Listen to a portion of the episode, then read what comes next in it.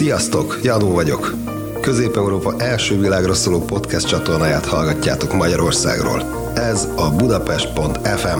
Hi, my name is Ray, and you're listening to the number one podcast station in Central Europe, Budapest.fm, podcasting to the world from Hungary.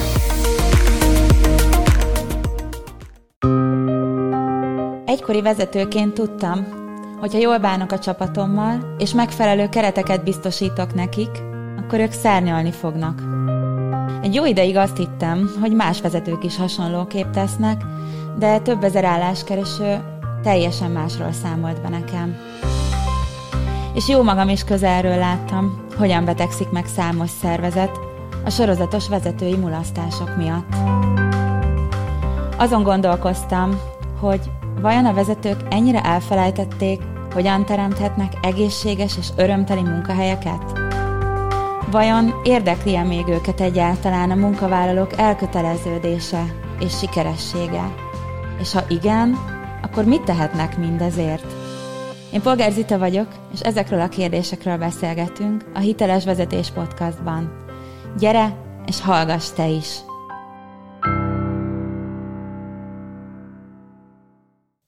Sziasztok, és hát nem csak hallgathatjátok, hanem nézhetitek is a Hiteles Vezetés podcastot.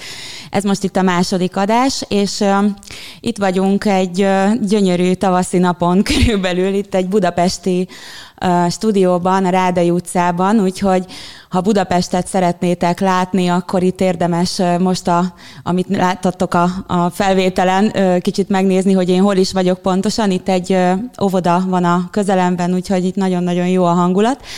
És hát ugye azért vagyunk ma itt, mert, mert szeretnék nektek arról mesélni, hogy pontosan mit is jelent vezetőnek lenni, és én ezt a témát is hoztam mára.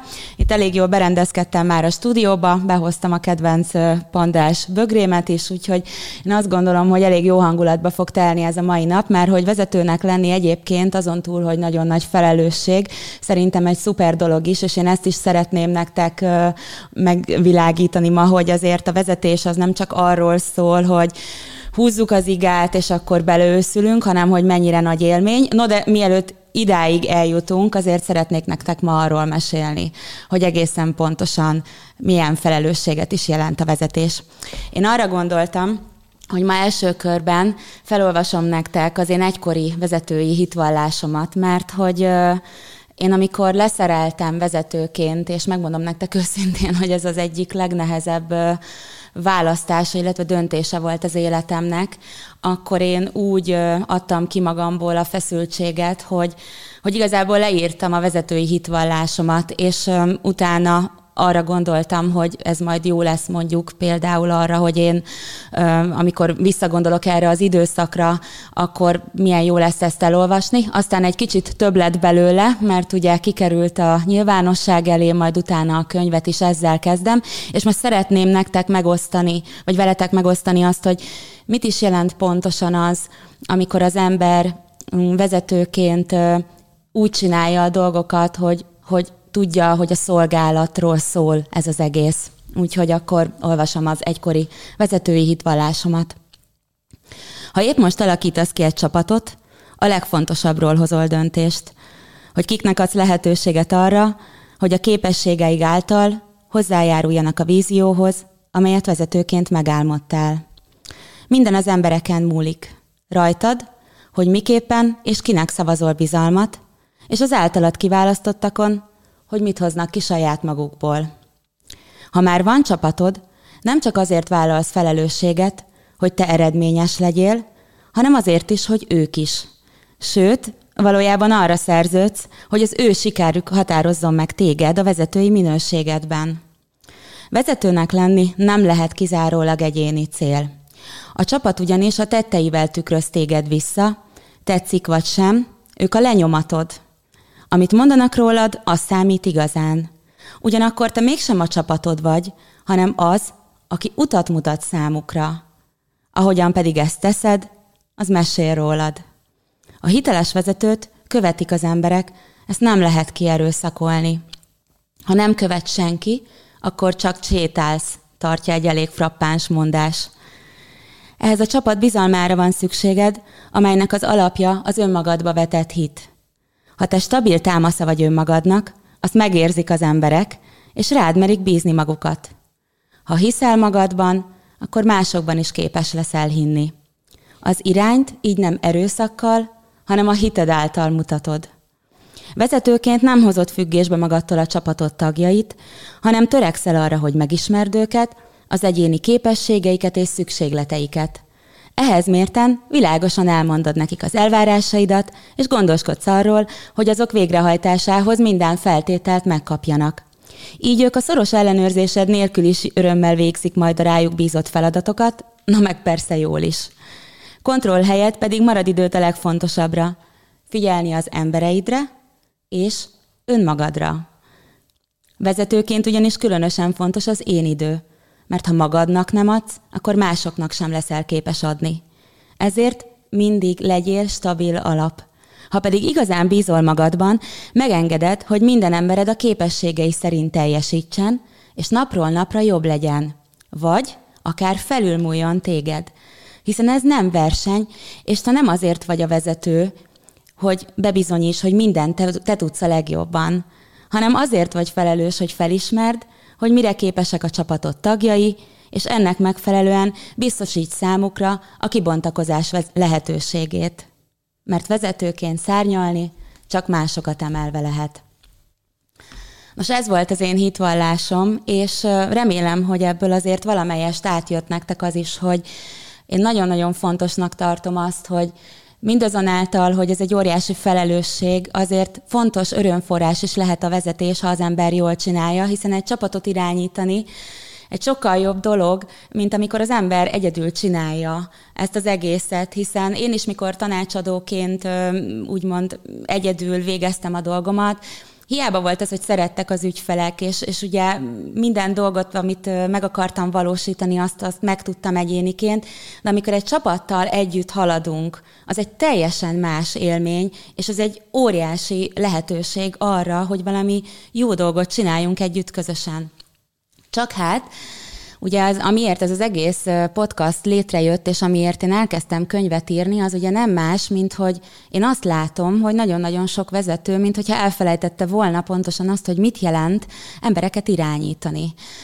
Ugyanis öm, én azt látom nagyon sokszor, hogy öm, a vezetők egy jó része nem igazán azt a felelősséget ö, végzi, és nem azt a felelősséget érti a vezetés alatt, amit az valójában jelent. Én a könyvemben tettem egy összefoglalót, vagy készítettem egy összefoglalót egy mondatban arról, hogy szerintem mit jelent vezetőnek lenni. És hát ez így szól, hogy a vezetés az emberekért és az ő eredményességükért vállalt felelősség, valamint az ebből fakadó tettek összessége, amelyet egy, a vezető küldetés tudatából eredő, anyagiakon túlmutató igaz vízió megvalósításának vágya hív életre.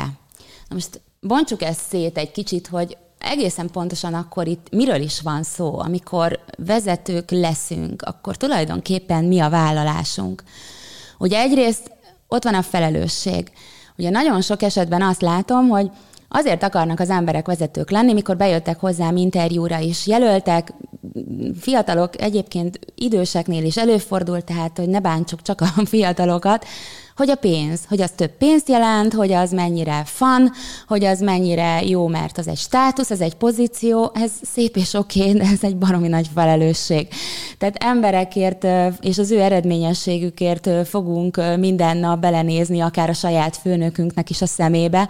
Arról nem is beszélve, hogy aki csak azt gondolja, hogy a, a magasabb fizetés az az ő személyének jár, az nagyon-nagyon téved, ugyanis a magasabb fizetés az pontosan annak a felelősség felelősségnek a kifejeződése, ami a vezetői léttel jár.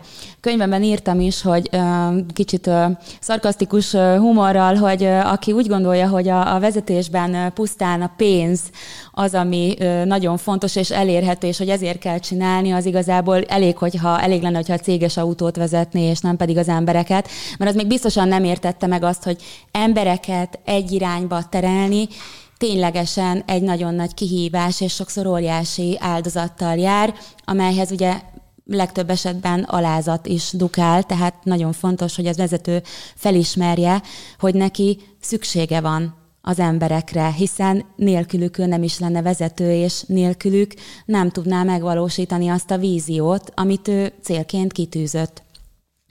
Épp ezért nem szabad komolyan venni azt sem, amikor ugye valaki a saját csapatának a tagjait úgymond méltatja negatív módon. Tehát amikor mondjuk valaki azt mondja, hogy alkalmatlan az emberem, vagy odavágja neki, hogy teljesítsél még jobban, de ehhez nem adok semmilyen támogatást, onnantól kezdve ez a vezető nem veszi azt komolyan, amit, azt a felelősséget, hogy neki támogatnia kell az embereket, és hogy nagyon fontos az, hogy ő mit ad meg nekik ahhoz, milyen segítséget nyújt, hogy ők ezeket a dolgokat meg tudják valósítani. Na most ugye a másik, vagy a következő, hogy azt mondtam, hogy felelősség, valamint az ebből fakadó tettek összessége. Na most itt nagyon fontos, hogy tettek, mert mondani baromi sok mindent lehet. Tehát nagyon sok cég azt mondja, hogy nálunk mennyire fontos a munkavállaló, nálunk mennyire fontos az ember, aztán a dolgozók meg úgy fluktuálnak, hogy öröm nézni, vagy hát pont, hogy nem öröm nézni, ugye, de kívülről látva, ugye ilyenkor az emberben felmerül a kérdés, hogy most akkor mi a helyzet, tehát, hogy tényleg fontos-e a munkavállaló, vagy csak mondják, mert ugye mondani rengeteg dolgot lehet. Igazából a vezetés a tettekről szól, hogy mit teszek meg, és mi az, amit nem teszek meg. És a vezető nem csak azokért a dolgokért vállal felelősséget, amit megtesz, hanem azokért is, amiket elmulaszt megtenni. Tehát, hogyha valaki egyszerűen nem törődömségből nem foglalkozik az emberekkel, akkor igazából az, annak is fogja majd viselni a következményeit, hogy mondjuk ők is bizalmatlanok az ő irányába, vagy mondjuk nem mennek ötletekkel, nem közelítik őt meg. És magukat tettek összefoglaló néven ma, a jelentik a szolgálatot. Tehát, hogy a vezetés egy szolgálat, ami pedig több dologban is kifejezésre kerül. Egyrészt abban, hogy a vezető milyen kereteket biztosít az embereknek, tehát megadja nekik mindazokat a dolgokat, operatív dolgok, tehát olyan működési keretek, amiben ők tudnak hatékonyan dolgozni, amiben tudják, hogy ők ö, ö, hogyan számíthatnak egymásra, kinek mi a feladata, kapnak-e visszajelzést, ö, kapnak-e, ö, és ugye nem csak építőt, hanem akár fejlesztő visszajelzéseket is, tudják-e, hogy mik az elvárások, tiszta-e számukra a munkakörük, tudják-e azt, hogy kihez fordulhatnak segítségért, és stb. Ezekről majd úgyis a későbbiekben még lesz szó, illetve, hogy milyen bánásmódban részesülnek. Mert ugye egy munkahelyen is közösségben vagyunk. Tehát nagyon sokszor hallottam a, a jelöltektől is állásinterjún, és ugye én magam is, hát emberként így működöm, hogyha bemegyek egy munkahelyre, akkor ott nagyon fontos a csapat. Biztos, hogy nektek is nagyon fontos a csapat. Tehát az ember ugye nagyon sok időt eltölt egy munkahelyen, és egyáltalán nem mindegy, hogy ott milyen bánásmódban részesül. És a fő ö, alapja ennek az az, hogy a, hogy a vezető ö, milyen hangulatot teremt, ö, ott milyen, milyen az a csapat, akik ott egymásra majd számíthatnak, milyen embereket válogat egyébként maga köré, és utána ők hogyan dolgoznak együtt, megengedi a konfliktusokat, a hangulatkeltést, megengedi, hogy véleményvezérek legyenek a csapatba, vagy azt mondja, hogy mi egység vagyunk, és felállít olyan szabályokat, nyilván azt mondom inkább követendő példát és útmutatásokat, amikben ők aztán talán jól érzik majd magukat, és húznak együtt, és haladnak. Szóval nagyon-nagyon nem mindegy, hogy ez a bánásmód milyen a vezető részéről, mert utána a csapat is ezt fogja tulajdonképpen lekövetni.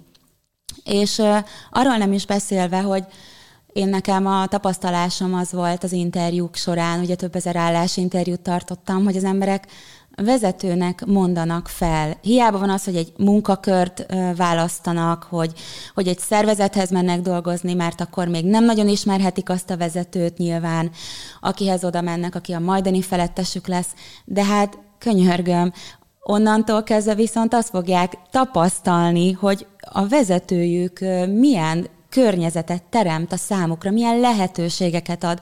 Ad-e egyáltalán lehetőséget, be lehet-e hozzá menni? És persze, természetesen van az a fluktuáció, ami nem a vezetőn múlik, tehát hogyha most nekem is volt olyan ö, a csapatomban olyan emberek, akik külföldre költöztek, vagy kismamák lettek, tehát nyilván van természetes fluktuációs, és nem mindig minden esetben a vezető az oka annak, hogyha valaki felmond, de óriási hatással van, és tulajdonképpen az első számú ok, ami miatt az emberek elköteleződnek egy cég iránt, az a vezető lesz. Én ezt egyébként a könyvemben úgy fogalmaztam meg, hogy majdnem, hogy a vezetők embereket, vagy bocsánat, az emberek vezetőket követnek, és nem célokat. Tehát sokkal fontosabb lesz egy idő után az, hogy ki az, akit követnek, mint sem az, hogy milyen célokat ad ki. Mert ö, sokszor ugye X, tehát mondjuk vegyünk egy olyan céget, ahol nagyon sokféle tevékenység van. Lehet, hogy valaki többféle tevékenységet is el tud látni, vagy el tudna látni egy cégen belül, de mégis mondjuk lehet, hogy abba a csapatba akar majd tartozni, ahol jó a vezető. És ez ilyen egyszerű, mert embereket választunk tulajdonképpen, csak ugye sokszor ez lehet, hogy nem is tudatos, és persze lenyomjuk a torkunkon azt, amikor mondjuk valami szakmai fejlődés érdekében elmegyünk egy olyan csapatba dolgozni, ahol a vezető mondjuk nem annyira jó, de kérdem én, hogy fogunk ott fejlődni, hogyha nem kapunk segítséget, hogyha a vezető nem akar minket úgymond mentorálni, segíteni mondjuk a, a tudásunk gyarapodását. Tehát nagyon egyszerű kigondolni azt, hogy, hogy egy idő után a saját fejlődésünk gátja is lehet a vezető, hogyha abban az esetben, hogyha ő nem akar minket támogatni. Persze lehet a csapat is támogató, de azért mégsem tőlük kell, hogy megkapjuk a, a mondjuk például a kinevezést, amikor jól teljesítünk hosszabb időn át. Szóval a tettek azok, amik meg fogják azt mutatni, hogy a vezető pontosan kicsoda, milyen a jelleme, milyen a személyiség, és egyáltalán mi az, ami fontos neki. És a harmadik dolog pedig, az nem más, mint a vízió. Mert hogy szintén nagyon sokszor látom azt, ez ilyen tipikus dolog a, a mai szervezetekben, hogy a vízió az tulajdonképpen valami anyagiakkal, számokkal, KPI-okkal összefüggő cél. Ugye a KPI, mint Key Performance Indicator, ez a ugye ezek, amikor el kell érni célokat, és ezek a teljesítménymutatók, hogy mondjuk ebből csinálj meg ennyit, ennyi darabot, ekkorra, ez, ez mind szép és jó, de Pontosan ez vezet egyébként hosszú távon a kiégéshez, hogy egy olyan célokat tűznek ki nagyon sokszor a vezetők az emberek elé, amikben ők igazából nem tudnak lelkesedni. És az, hogy csinálj meg x darabot ekkorra, és ezt egy életen át, ez higgyétek el nekem, nem lesz motiváló az embereknek. Szeretjük minnyájan, ha a munkánknak van értelme, annak látjuk a következményeit. Minnyájan szeretjük, hogyha, hogyha olyan dolgot csinálunk, amiben látjuk, hogy ú, az én munkámmal így járulok hozzá valamihez. És ez bennünk van, ez belénk van kódolva, ilyen az emberi természetünk. Egyébként ezért van az, hogy valaki például szeret kertészkedni, vagy szeret akár a ház körüli munkákban valamit csinálni, mert ott közvetlenül látja nagyon sokszor az eredményét annak, amit belefektet. És ezt kell, hogy megértsük, hogy a vízió az, az mindig több kell, hogy legyen, mint, mint, a, mint egy anyagi cél. Pont egy nagyon kedves vezető barátommal ebédeltem együtt a múlt héten, és mondta nekem, hogy de Zita, nekem nagyon tetszett a, a, a múltkori videód, viszont mondtad, hogy a profit az nem lehet cél. Na de hát, hogy egy cég az egy gazdasági közösség. És hát igen, ez így van. Viszont elmondtam neki azt, hogy maga a profit az azért nem lehet cél, mert a vízió az ugye arról kellene, hogy szóljon, hogy milyen értéket tudok adni másnak, milyen értéket tudok teremteni. Lehet ez egy jó termék, lehet az, hogy az ügyfélszolgálatosnak mondjuk azt mondja a csoportvezető, hogy figyeltek, hogyha elérjük azt, hogy ezen túl mondjuk az ügyfelek sokkal inkább hamarabb fognak választ kapni a problémáikra, és nem kell őket várakoztatni, az is lehet egy vízió. Nem kell mindig extrém nagy dolgokra gondolni. De a vízióval valami értéket kell, hogy teremtsünk. És mivel értéket teremtünk, ezért a pénz, a profit, az egy indikátora lesz annak, hogy az az érték, az valóban értéke másnak is. Ugye, ha vesznek tőlünk, ha vásárolnak tőlünk, hogyha a mi szolgáltatásunkat akarják, ha a mi termékünket akarják, akkor ugye ott abban az esetben növekedni fog a bevétel is. És természetesen egy vezetőnek tudnia kell azt, hogy hogyan tegye nyereségessé a céget, hiszen a profit ugye az, ami utána megmarad a cégnek, amiből lehet tovább építkezni. De ha a profit azt szolgálja, hogy mindenki kivegye belőle a pénzét, aki fönt van, és akik alul maradnak, pedig kepesztenek, akkor az valószínűleg nem a vezetés, hanem a tulajdonosok szeretnének nagyon jó járni, és ott ennyi. És ezt aláírom, hogy ilyen is van. De ugye amiről én beszélek, az a vezetés, az az, hogy hogyan tudunk értéket teremteni másnak, hogyan tudunk valami olyat adni másnak, amit aztán ő is jó lesz. Ez maga a vízió, hogy, hogy adni valami olyat, amitől mások jól érzik magukat, ami nekik hasznos, amiért hajlandóak fizetni. És ugye, mint mondtam, hogy a pénz az egy indikátor, és amikor nem jön elég, akkor arra is indikátor, hogy megnézzük, hogy hoppácska, mit nem csinálunk jól. Még az is lehet egyébként vezetőként, hogy bent tartunk olyan embereket a cégben, akik nem túl termelékenyek, és akkor meg kell nézni azt, hogy miért is van az, hogy X munkatárs húz mondjuk hárman kepesztenek, mint az őrült, őrültek, másik kettő pedig csak úgy el van. És akkor persze, hogy nem lesz elég a bevétel, persze, hogy nem lesz annyira profitábilis az az adott szervezet, vagy szervezeti egység. Mert hogyha a vezető hagyja azt, hogy ö, ne jöjjön be annyi annyi ö, pénz, illetve hogy ne, ne, ne az történjen, hogy, hogy ö, emelkednek a számok, akkor, akkor gyakorlatilag ő el lehet róla mondani, hogy nem ellenőrzi jól igazán az, hogy mi történik a cégben. Nem ellenőrzi azt jól, hogy a víziójáért mindenki mindent megtesz-e. És ez is nagyon fontos, hogy, hogy amikor arról beszélünk, hogy profit, akkor ott nagyon összetett dolgokról van szó. Elég jó a termék, elég jó a szolgáltatás, megértették az ügyfelek, hogy mit akarunk adni nekik, elég jók-e a munkatársak, lelkesek-e, akarják-e csinálni, ha akarják csinálni, hogyan akarják. Ez mind-mind annak, a, annak az alapja, hogy aztán természetesen abból több profit is legyen. Kedves ismerősöm egyszer mesélte, hogy válság idején járt vidéken, és hát itt sorra zártak be az ilyen kis boltok, meg kis üzletek, és volt egy pékség, ahol meg sorban állt mindenki. De hogy így lehetett látni, hogy még ha többe is kerülnek a péksütik, a, akkor is így egyszerűen ott, ott mindig volt vevő, és mindig volt bent valaki. És akkor megkérdezte az üzletvezetőt, hogy mégis mi a titok, hiszen most válságban az embereknek kevesebb pénze is van, meg hát azért látta, hogy a másik kettő pékség kvázi a bezárás környékén van. És annyi volt a válasza az üzletvezetőnek, hogy jó a kenyerünk. És itt az a kérdés, hogy egy, egy vezető felé, hogy, hogy jó eléggé a kenyered. Tehát tudsz-e olyan dolgot csinálni, amitől ami, amiért az emberek szívesen elköltik majd nálad a pénzüket, és tudod-e úgy csinálni, hogy az tartósan profitábilis legyen. Na ez már egy nagyon jó cél lehet. De nem a pénz a cél, hanem az, hogy a vízió által valami jót adjunk. És még egy harmadik dolog ehhez, nagyon sokszor azt látom, hogy pont a profit a cél, szemlélet az, ami akadályként jelenik utána meg a vállalatok fejlődésében. Hiszen vannak olyan időszakok, amikor nem biztos, hogy annyira profitábilis lesz a cég, vagy mondjuk nem le, vagy többet kell költeni, mert egészen egyszerűen mondjuk investálni kell valamibe, fejlesztésekbe, javításba, ugye a világ változik folyamatosan, és amikor a pénzt kizárólag arra akarjuk felhasználni, hogy kifizessük a részvényeseket, viszont nem fejlesztünk a szolgáltatásba, a termékeinkbe, akkor egy idő után kevesebb pénzünk lesz.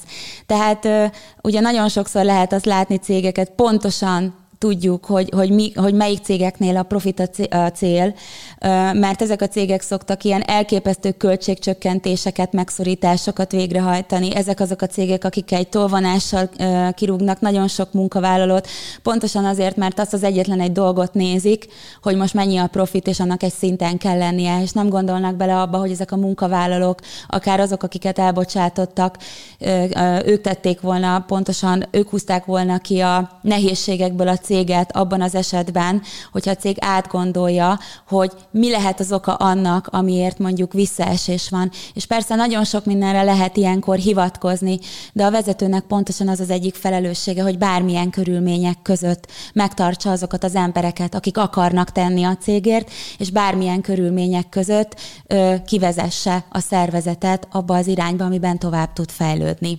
Úgyhogy ezt gondolom én személy szerint a vízióról. És akkor eljutottunk ahhoz a ponthoz, amiben szintén azt kell, hogy mondjam, hogy elég sokat csalódtam m, számos vezetőben, ugyanis az a munkavállaló kérdés, hogy, hogy mindenki pótolható, ez rengetegszer jött elő. Tehát én, engem nagyon megdöbbentett az, amikor annak idején még, amikor multiban is dolgoztam, meg alkalmazott voltam, hogy mennyire sokszor az ember darab-darab. Tehát mennyire sok esetben azt láttam a vezetőkön, hogy oké, okay, most elment az egyik emberem, majd jön egy másik. Nem kell azzal foglalkozni, hát úgyis mint tényleg mindenki pótolható. De ez nem igaz. Persze, el tudom azt a helyzetet képzelni, hogy ha van egy munkakör, akkor azt mást is, más is be tudja tölteni, hiszen természetesen van olyan, amikor valakinek mennie kell, de önmagában ezzel a felfogással, amikor a munkavállalót nem értéknek, hanem eszközként tekintjük, óriási problémák vannak, és ennek ugye meg is vannak a, a, a következményei, hiszen nagyon sokan azt gondolják, hogy a munkavállaló az az, aki ugye szó szerint munkát vállal, azért én fizetek pénzt, és akkor ennyivel el van intézve. Na de pontosan ennek lesznek meg egyébként a, a világban a következményei, és ehhez hoztam nektek ma egy nagyon izgalmas cikket, amit tavaly olvastam a HR portálon, ami arról szól, hogy a munkavállaló tulajdonképpen, hogyha nem igazán érzi a helyét annál a cégnél, ahol ő dolgozik, akkor, akkor milyen, milyen döntésekre fog jutni. És ezt szeretném nektek most felolvasni. Ami ugye arról szól, hogy mármint ugye itt egy cikkről beszéltem, a HR portálon találtam tavaly márciusban, egészen pontosan, ha valaki le akarja csekkolni, akkor 2021. március 17-i cikk, amit Pap Tamás István HR szakember adott közzé, és az a cikk címe, hogy a legromboló vezetői megnyilvánulások. És ez egy világszintű tanulmányokat felmutató cikk, ami arról szól, hogy egészen pontosan milyen következményei vannak annak, hogyha a vezetők nem tekintenek a munkavállalókra értékként. És akkor ezt most felolvasom nektek. Azt mondja, a Gallup Közvéleménykutató Intézet 2017-es globális felmérése szerint a világ mindegy 1,2 milliárd főnyi teljes munkaidőben foglalkoztatott munkavállalójának pusztán a 15%-a elkötelezett a munkája iránt, és ennek az egyik következménye a permanensen magas fluktuáció mellett az egyfőre jutó globális GDP évtizedek óta tartó csökkenése. A Gallup kutatási eredményei arra is rámutatnak, hogy az alkalmazottak elkötelezetlensége, milyen új szó, elkötelezetlensége, és az ebből is fakadó magas önkéntes fluktuáció elsősorban abból adódik, hogy a munkavállalók egyszerűen utálják a közvetlen főnöküket sokkal jobban, mint ahogy az őket foglalkoztató céget vagy szervezetet gyűlölik. Hoppá! Folytatom tovább. A Big Office Day szervezői által készített 2019-es ezerfős felmérés alapján a megkérdezett munkavállalók több mint fele, egészen pontosan 53 százaléka, akár a fizetésének egy részéről is lemondana egy jobb főnökért, egy százalékuk a keresetük több mint 15 százalékát is feláldozná ezért, illetve egy másik főnökért.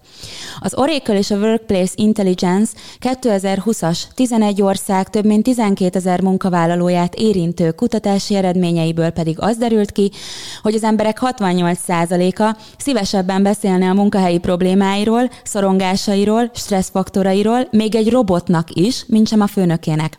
80%-uk pedig még arra is nyitott, hogy ezekben a kérdésekben a közvetlen vezetője helyett egy algoritmus legyen a tanácsadója. A végkövetkeztetés pedig nem más, hogy a magas fluktuációt tehát nem a csábító, például az anyagi lehetőségek megragadása táplálja elsősorban, hanem sokkal inkább az adott munkahelytől, azon belül is az adott főnöktől való menekülés szándéka motiválja. És ha belegondoltok, ez valahol elég elkeserítő, hogy hogy nem egyszerűen a, a, az emberek eljutnak arra a pontra, hogy, hogy azért mennek el a cégtől, mert nem szeretik a vezetőjüket. 1,2 milliárd ember Na most annak a 15%-a 180 millió ember. Ez jelenteti azt is, hogy 180 millió ember érzi magát kvázi jól az adott felettes alatt, és a 180 millió ember gondolja úgy, hogy ott annál a cégnél szeretne többet és jobbat tenni, ott szeretne fejlődni, abban a cégben gondolkodik. És gondoljatok bele abba, hogy mennyi munkaerőpiaci probléma van manapság, hogy mindenki azt mondja, hogy nem lehet szakembert találni, hogy panaszkodnak a, a hár szakemberek arra, hát tudom, én is toborzásból jövök, hogy, hogy mennyire nehéz sokszor egy, egy, egy megfelelő munkatársat találni, aki tényleg alázattal és hittel teszi a dolgát, és ott is akar a cégnél ö, kamatoztatni tudást, meg minden képességet. Na most ehhez képest azokkal, akik bent vannak a cégnél, nem törődik hát nem azt mondom, hogy senki, lehet, hogy valaki törődik velük, de ezt ugye nagyon sok esetben úgy gondolják megoldani, hogy akkor adunk a munkavállalóknak csocsóasztalt, vagy céges kávét, vagy nem tudom milyen juttatásokat, oké, ez szép és jó. A, a, a dolgozók megbecsüléséhez természetesen hozzátartozik az is, hogy legyenek anyagilag megbecsülve, de ez nem elégséges feltétel. És ugye, ahogy a tanulmány is mondja, a dolgozók akár kevesebb bérért is hajlandóak lennének dolgozni, abban az esetben, ha jól bánna velük a felettesük, hogyha megbecsülni őket. És itt ez egy nagyon-nagyon fontos pont, hogy mindig azt mondjuk, hogy mennyire sok a pénzmotivált ember és dolgozó. Hát persze, mert az emberek egyszerűen nem találkoznak a megbecsülésnek az egyéb formáival. És onnantól kezdve, hogy nem találkoznak ezzel, onnantól kezdve azt fogják mondani, hm, felsrófolom a, a, a fizetésemet, máshogy úgyse lesz nekem. Jó, persze, és akkor pénzért váltok. Ugye olyan, a, amilyen a vezetői szemlélet, hogy csak a pénz az, ami számít, olyan lesz egy idő után a munkavállaló szemlélet is, úgyhogy ne csodálkozzunk, ha egyre drágábbak lesznek a munkavállalók, ha közben nem törődik velük senki, pontosan az említett dolgok miatt ez meg fog történni, és ez már egyébként történik is a világban. Arról nem is beszélve, hogy a tudás kiáramlása egy cégből, amikor ott van egy jól teljesítő munkavállaló, és mondjuk elviszi mindazt a tudást, vagy amikor sok-sok idő, míg megtalálunk egy új szakembert, ráadásul az költség, ráadásul nem is biztos, hogy, hogy sikerrel járunk, mert ugye az említett munkaerő hiány az ugye egyre inkább begyűrűzik, Ad, az addig addig le, tehát lehetne egyszerűen azt csinálni ehelyett, hogy, hogy, hogy arra figyelünk, hogy hogy tartsuk benne azokat az embereket. Tehát a, a tudáskiáramlás nagyon-nagyon sokba kerül, és nagyon-nagyon veszélyes.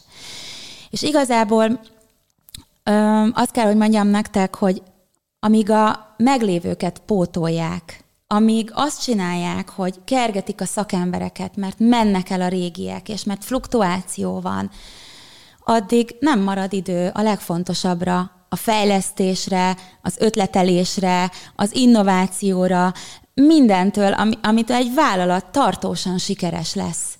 És látok itt egy hozzászólást, Szia Frici, úgy szól, hogy a profit nem lehet cél, csak indokát, indikátor gondolatköröt kapcsán Bolyán, Bolyár Gábor egy mondása jutott az eszedbe, és majd meg fogom nézni, hogy mi ez a mondás. Köszönöm szépen. Valószínűleg a komment az ott marad a videó alatt, úgyhogy minnyáján le fogjuk tudni csekkolni, úgyhogy köszi szépen Bolyár Gábort, én is nagyon kedvelem, úgyhogy örülök neki, hogy már is itt gondolatok ébrednek bennetek. Szóval visszatérve, nem marad pénz, vagy nem marad, bocsánat, idő az innovációra, arra, amiért egy vállalat sikeres lesz.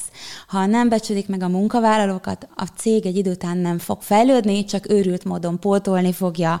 Mindig a kieső tudást, a kieső embereket, a kieső pénzt, ráadásul mert nagyon-nagyon sok pénzt viszel, ha nem tartjuk meg a munkavállalókat, és nem azokra fókuszálunk, akik már ott bent vannak, és hát lehet ugye választani, hogy, hogy akkor melyik utat ö, ö, tartja hasznosnak egy, ö, egy, egy vezető, és akkor ugye meg lehet nézni, hogy vannak cégek, akik olyan szinten őrülten toboroznak egyfolytában, mert pontosan onnantól kezdve tudjuk, hogy ott fejétől bűzlik a hal, és azért ö, nem, mennek, vagy nem maradnak az emberek, mert ott valami alapvető probléma van.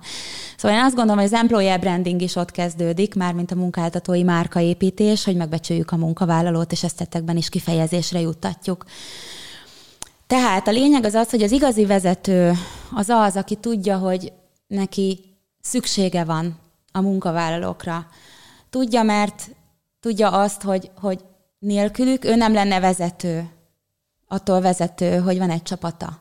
Tudja, mert van egy víziója, amiben, amit nem fog tudni egyedül ö, létrehozni, amit nem fog tudni egyedül elérni. És ez a vízió másokat is szolgál, de ahhoz, hogy másokat szolgáljon, ahhoz neki is szüksége van másokra. Ez meg ugye az alázat témakör. Az igazi vezető kellőképpen alázatos az iránt, hogy tudja, hogy neki másokra is szüksége van.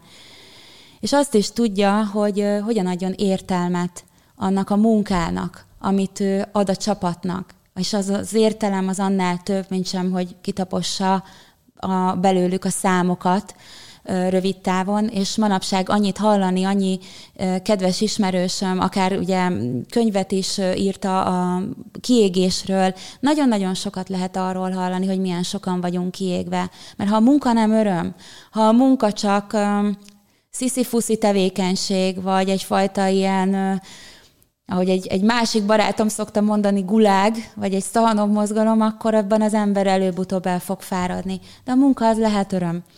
És ez akkor öröm, hogyha a vezetőnek is van egy örömteli célja. Szóval erről szól a szolgálat, erről szól a vezetői szolgálat. És én ezt akartam ma nektek elmondani, mert még van ezen kívül majd két kérdés, amit szeretnék is megválaszolni, de hogy a lényeg az, az ez, hogy ezzel a szemlélettel kellene tudni szerintem vezetni az, az embereket, és ez az első ö, lehetősége igazából a vezetőnek arra, hogy megmutassa, hogy ő valóban vezető, vagy pedig csak odaült egy kényelmes székbe, fel akarja venni a pénzt, aztán lesz, ami lesz, az emberek meg nem számítanak. Én azt gondolom, hogy lehet választani, de én mégiscsak abban szeretnék hinni, hogy egyre több olyan vezető lesz, aki erre a nagyon különleges küldetésre és tevékenységre szolgálatként tekint. És akkor most térjünk át a kérdésekre, mert kaptam tőletek, hála Istennek, nagyon köszönöm kérdéseket is, úgyhogy most akkor folytassuk ezzel.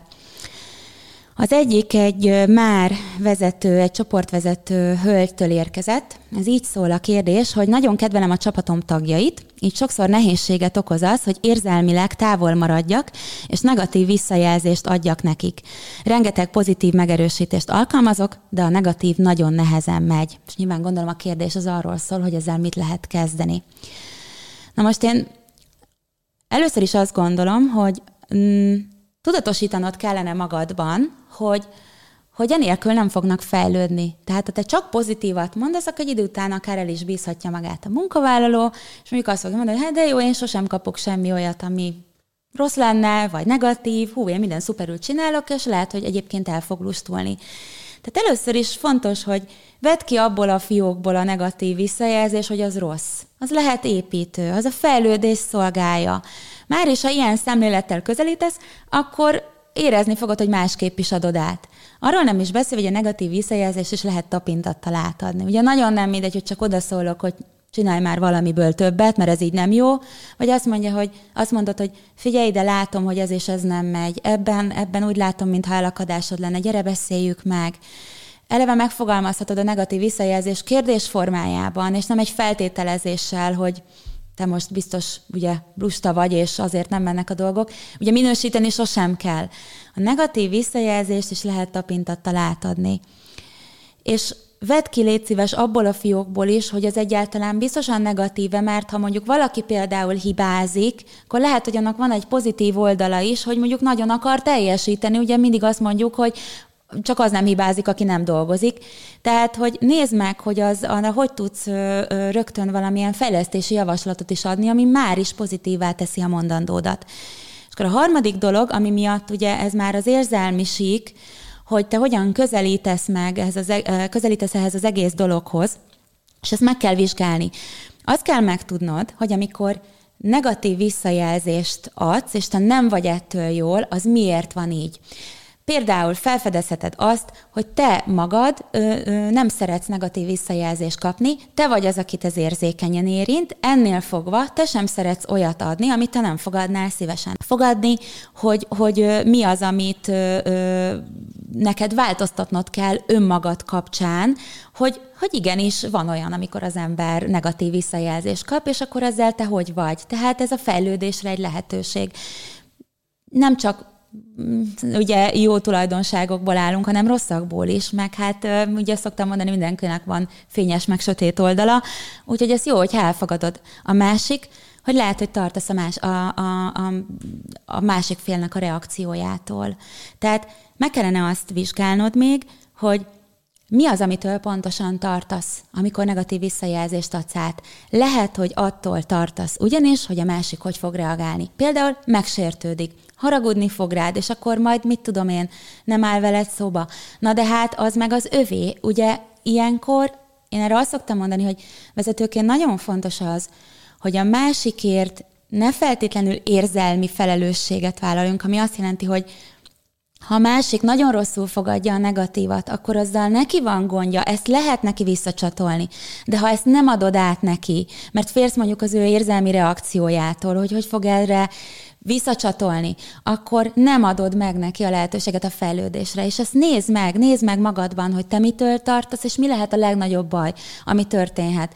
A negyedik dolog az az, hogy gyakorolni kell, és akkor bele fogsz jönni, és egy idő után rá fogsz jönni, hogy nem is kell tőle félni, mert természetesen fog menni. Ezeket a dolgokat tudom neked javasolni, és remélem, hogy valamelyik így működőképessé válik a számodra, és akkor jobban megbarátkozol vele, mert hát a vezetői lét az nem csak arról szól, hogy csak pozitív dolgokat mondasz, hanem bizony arról is, hogy, hogy néha megmutatod azt, amit mások lehet, hogy nem szeretnének tudni saját magukról. Úgyhogy igen, ezt megértem, de hát nem szimpatikus dolgokra kell törekedni feltétlenül, hanem arra, hogy a másik fejlődjön, és te ebben tudod őt vezetőként támogatni. A másik kérdés pedig új szól, ez egy munkavállalótól érkezett. Azt mondja, hogy te találkoztál-e már Zita olyan vezetővel, vagy visszajelzéssel, hogy a szavaidat, a gondolataidat, ami teljesen hiteles, azt egyes vezetők kiforgatták és manipuláltan adták elő. Azért kérdezném tőled, mert én már találkoztam ilyen vezetővel, akihez, ha valami segítségért, tanácsért, javaslatért fordultam, akkor minden esetben terhelt, manipulált, minden felelősséget hárított, és mindig engem, illetve az adott munkavállalót hibáztatta, akik hosszú éveken át folyamatosan kiválóan teljesített, vagy teljesítettek. Majd amikor felmondtam, vagy felmondott a munkavállaló, akkor azt mondta, hogy csalódott, mert azt hitte, hogy majd ez a munkavállaló lesz a mintadolgozó, aki miatt a gyengébb, motiválatlan többiek, csapattagok elkezdenek dolgozni. A manipuláció és a felelősséghárítás talán a legfontosabb kérdés a számomra, ezzel kapcsolatban pedig az a kérdésem, hogy ilyenkor mit lehet tenni a felmondáson kívül, ha minden érintett vezető úgymond rossz húron pendül a jól teljesítő munkavállalókkal, és nem ad világos irányt arra, hogy hogyan legyünk számára, vagy a vállalat számára jobb munkavállalók. Na akkor itt ugye két kérdést tettél fel. Az egyik az, hogy igen, találkoztam már felelősséghárító vezetővel, hát ugye pontosan ebből indult ki az az ötlet is, hogy hát vagy inkább azt mondom, az a hívás, hogy, hogy ezzel valamit kezdeni kellene már, hogy tényleg rengetegszer láttam olyat, hogy, hogy, hogy egy vezető egyszerűen egyáltalán nem látott kapcsolatot például a között, hogy állandóan elmennek a, a, a, a csapatából az emberek, de hogy ő vele semmi baj nincs. Hát persze, de olyat is láttam, akinek igen, hogyha mondjuk tartottam mondjuk egy tréninget, és elmondtam, hogy mondjuk mik azok a dolgok, amiket gyakrabban kellene tenni a munkavállalókkal, gyakrabban kellene nekik mondani, például egy kérem, egy köszönöm. Azt ugyan elmondta, de amúgy semmilyen belső kapcsolata nem volt ezzel, hanem ilyen betanult módon elmondtam. Mondjuk hozzáteszem, ez még a jobbik eset, mert többen azért ott volt a felelősségvállalás, igen, volt, aki azt mondta, hogy amit én mondok, azzal ő nem ért egyet, és hogy szerinte a munkavállaló dolga az, hogy, hogy megtalálja azt, hogy, hogy hogyan tud jól teljesíteni, aztán slusszpassz. Szóval igen, találkoztam ezzel, sajnos, és hát elég gyakran előfordult az, hogy ilyenkor tártkarokkal álltam a helyzet előtt. Na de ami a fontosabb szerintem, ez a második kérdésed, hogy mit lehet tenni a felmondáson kívül akkor, hogyha úgymond ilyen hárító vezetővel találkozol, aki mondjuk a aki miatt te jó, akár jó teljesítőként is azt érzed, hogy fekete bárány vagy. Na most én azt gondolom, hogy ha ez a, hogy ez a csalódtam benned, mert ez eleve egy manipuláció, tehát ezzel nem sok mindent tudsz kezdeni, mert itt ugye a vezető nem értette meg azt, hogy pont egy jól teljesítő dolgozót, azt nem, hogy szapulni kellene, hanem, hanem őt kellene ö, segíteni tovább, és úgy megmutatni a többiek számára, mint lehetséges jó példa, hogy ők, ö, hogy ők lássák, hogy igen, nekünk is ez egy lehetőség, hogyha látunk ilyen dolgozót a csapatban, akkor ez nekünk is megadathat. És ö, itt az a kérdés igazából, hogy te ugye mit tehetsz a felmondáson kívül. Én azt mondom, hogy természetesen, ha neked eleged van, akkor el kell menni. Egyet viszont minden munkavállalónak nagyon tanácsolok, hogy adjon visszajelzést. Akkor is adjon a vezetőinek visszajelzést, hogyha úgy érzi, hogy nem, fog befog, nem, nem kerül majd befogadásra, mert nagyon sokszor, mire eljutunk odáig, hogy felmondunk, már így ott hagyunk csapott papot, és nem mondjuk ki ezeket a dolgokat. És tudjátok, lehet, hogyha az a vezető csak egyszer hallja, nem változtat, lehet, hogyha három szó hallja, nem változtat, de lehet, hogyha ötvenen elmondanák neki, egy idő után változtatna. És én mindig minden helyzetre az életben is különben azt szoktam mondani, hogy Próbáld meg. Tehát akkor jó egy helyzetből kilépni, amikor el tudod azt előtte mondani, hogy én megtettem, amit lehetett, és erre volt elég. És akkor megpróbáltam.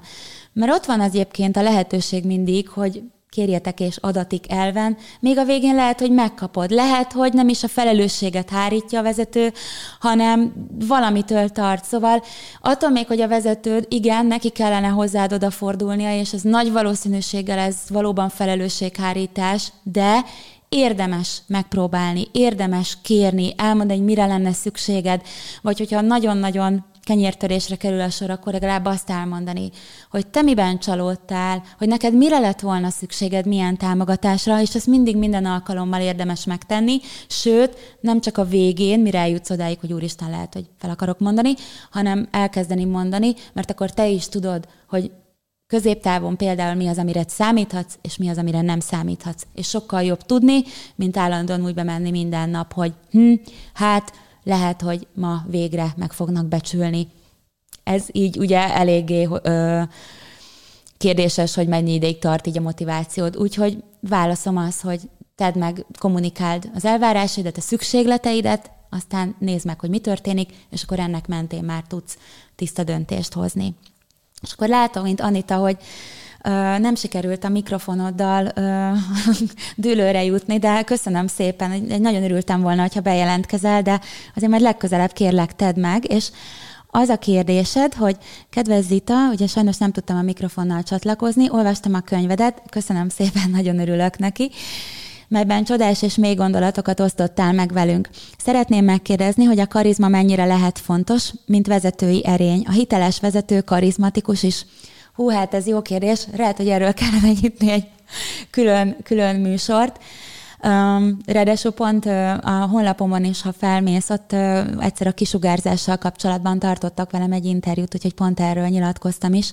Én azt gondolom, hogy a hiteles vezető az jellemzően igen, lehet nagyon karizmatikus, méghozzá azért, mert nagyon biztos a dolgában, és mert nagyon bízik abban, amit csinál, és ő jól tudhatni az emberekre. Tehát amikor egy emberben benne van a hit, amikor látszik az a csillogás a szemében, hogy, hogy ő tudja, hogy merre tart, és másokat erre úgymond rá akar venni, de ebbe az irányba akar terelni, inkább úgy mondom, akkor igen, megjelenhet benne ez a karizmatikus minőség, hiszen önmagában azok az emberek szoktak nagyon karizmatikusak lenni, én ezt figyeltem meg, akik egyrészt nagyon jóban vannak önmagukkal, süt róluk az önbizalom, az önelfogadás, és azok, akik abszolút tudják, hogy, hogy hogy bízni önmagunkban, ez egy nagyon-nagyon fontos dolog. Egyszer egy kedves ismerősömmel beszélgettem, aki a, a karizmával igencsak jó kapcsolatban van, hiszen ezt tanítja is, hogy hogyan legyünk karizmatikus előadók, és, és hát igazából Imi nekem azt mondta, hogy, hogy, hogy ugye ezt lehet tanítani is. Viszont a másik oldalon én meg azt mondtam neki, hogy szerintem a karizma az, amikor bízunk magunkban. És ugye egy, egy vezetőben, hogyha ott van az, az, az önmagába vetett bizalom, akkor az valószínűleg őt nagyon-nagyon sugárzóvá és karizmatikussá fogja tenni. Úgyhogy igen, én azt gondolom, hogy a hiteles vezető egyben karizmatikus is, de karizmatikussá lehet úgymond válni is, azáltal, hogy az ember pontosan a felé, az ügy felé megy, ami őt és hát másokat is boldoggá tesz. És ha valaki ilyen, akkor őt ugye nagyon szívesen fogják követni az emberek. Úgyhogy köszönöm, ez egy tök jó kérdés, meg, meg ez egy jó téma is, majd ezen még fogunk gondolkozni. Most így ez volt az első, ami, ami így ö, ö, eszembe jutott, hogy, hogy igen, bízni magunkban, az biztos, hogy karizmatikussá tesz minket. Szóval mára ennyit gondoltam nektek, és hát nagyon szépen köszönöm a figyelmeteket. Jövő héten kedden ugyanígy 11-kor itt találkozunk, és akkor némi közérdekű közlemény még szerintem pont belefér. És ezúton is köszönöm tényleg Anita a hogy betelefonáltál és vállaltad volna az arcodat is, úgyhogy légy szíves, fontold meg, hogy még fogsz bejelentkezni. Szóval közérdekű műsorinfok, ugye 11 óra, ezt mondtam, élőben a Facebook oldalamon a hiteles vezetésen és itt a LinkedIn-en tudjátok követni, illetve, hogyha később szeretnétek megtekinteni, akkor a YouTube csatornámon, Spotify-on, Apple Podcaston, Google Podcaston szintén eléritek, iratkozzatok fel és hallgassátok, saját honlapomon szintén, ott még ráadásul vannak írások, úgyhogy nyugodtan menjetek fel és nézzetek ott szét, illetve a kérdések jöhetnek kommentben, ugye ahogy most is volt, aki láttam, hogy írt kommentet, be lehet jelentkezni live-ban, élőben, ha vállalod az arcodat, ez pedig a budapest.f fm per zitacset linken tudod megtenni. Ezt általában véve kiírom mindenhova, tehát a Facebook oldalamon és a LinkedIn-en is ott van, úgyhogy jelentkezzetek be, és hát nagyon sok izgalmas műsorolem lesz még, szeretnék tartani interjúkat, szeretnék tartani kérdezfelelek adást, meg lesznek majd még meglepetések is, úgyhogy idén elindulunk ezzel, és várlak benneteket szeretettel, mert szerintem ez egy nagyon izgalmas téma, és nagyon kíváncsi vagyok a véleményetekre. Köszönöm a figyelmeteket, folytatjuk jövő héten. Sziasztok! thank you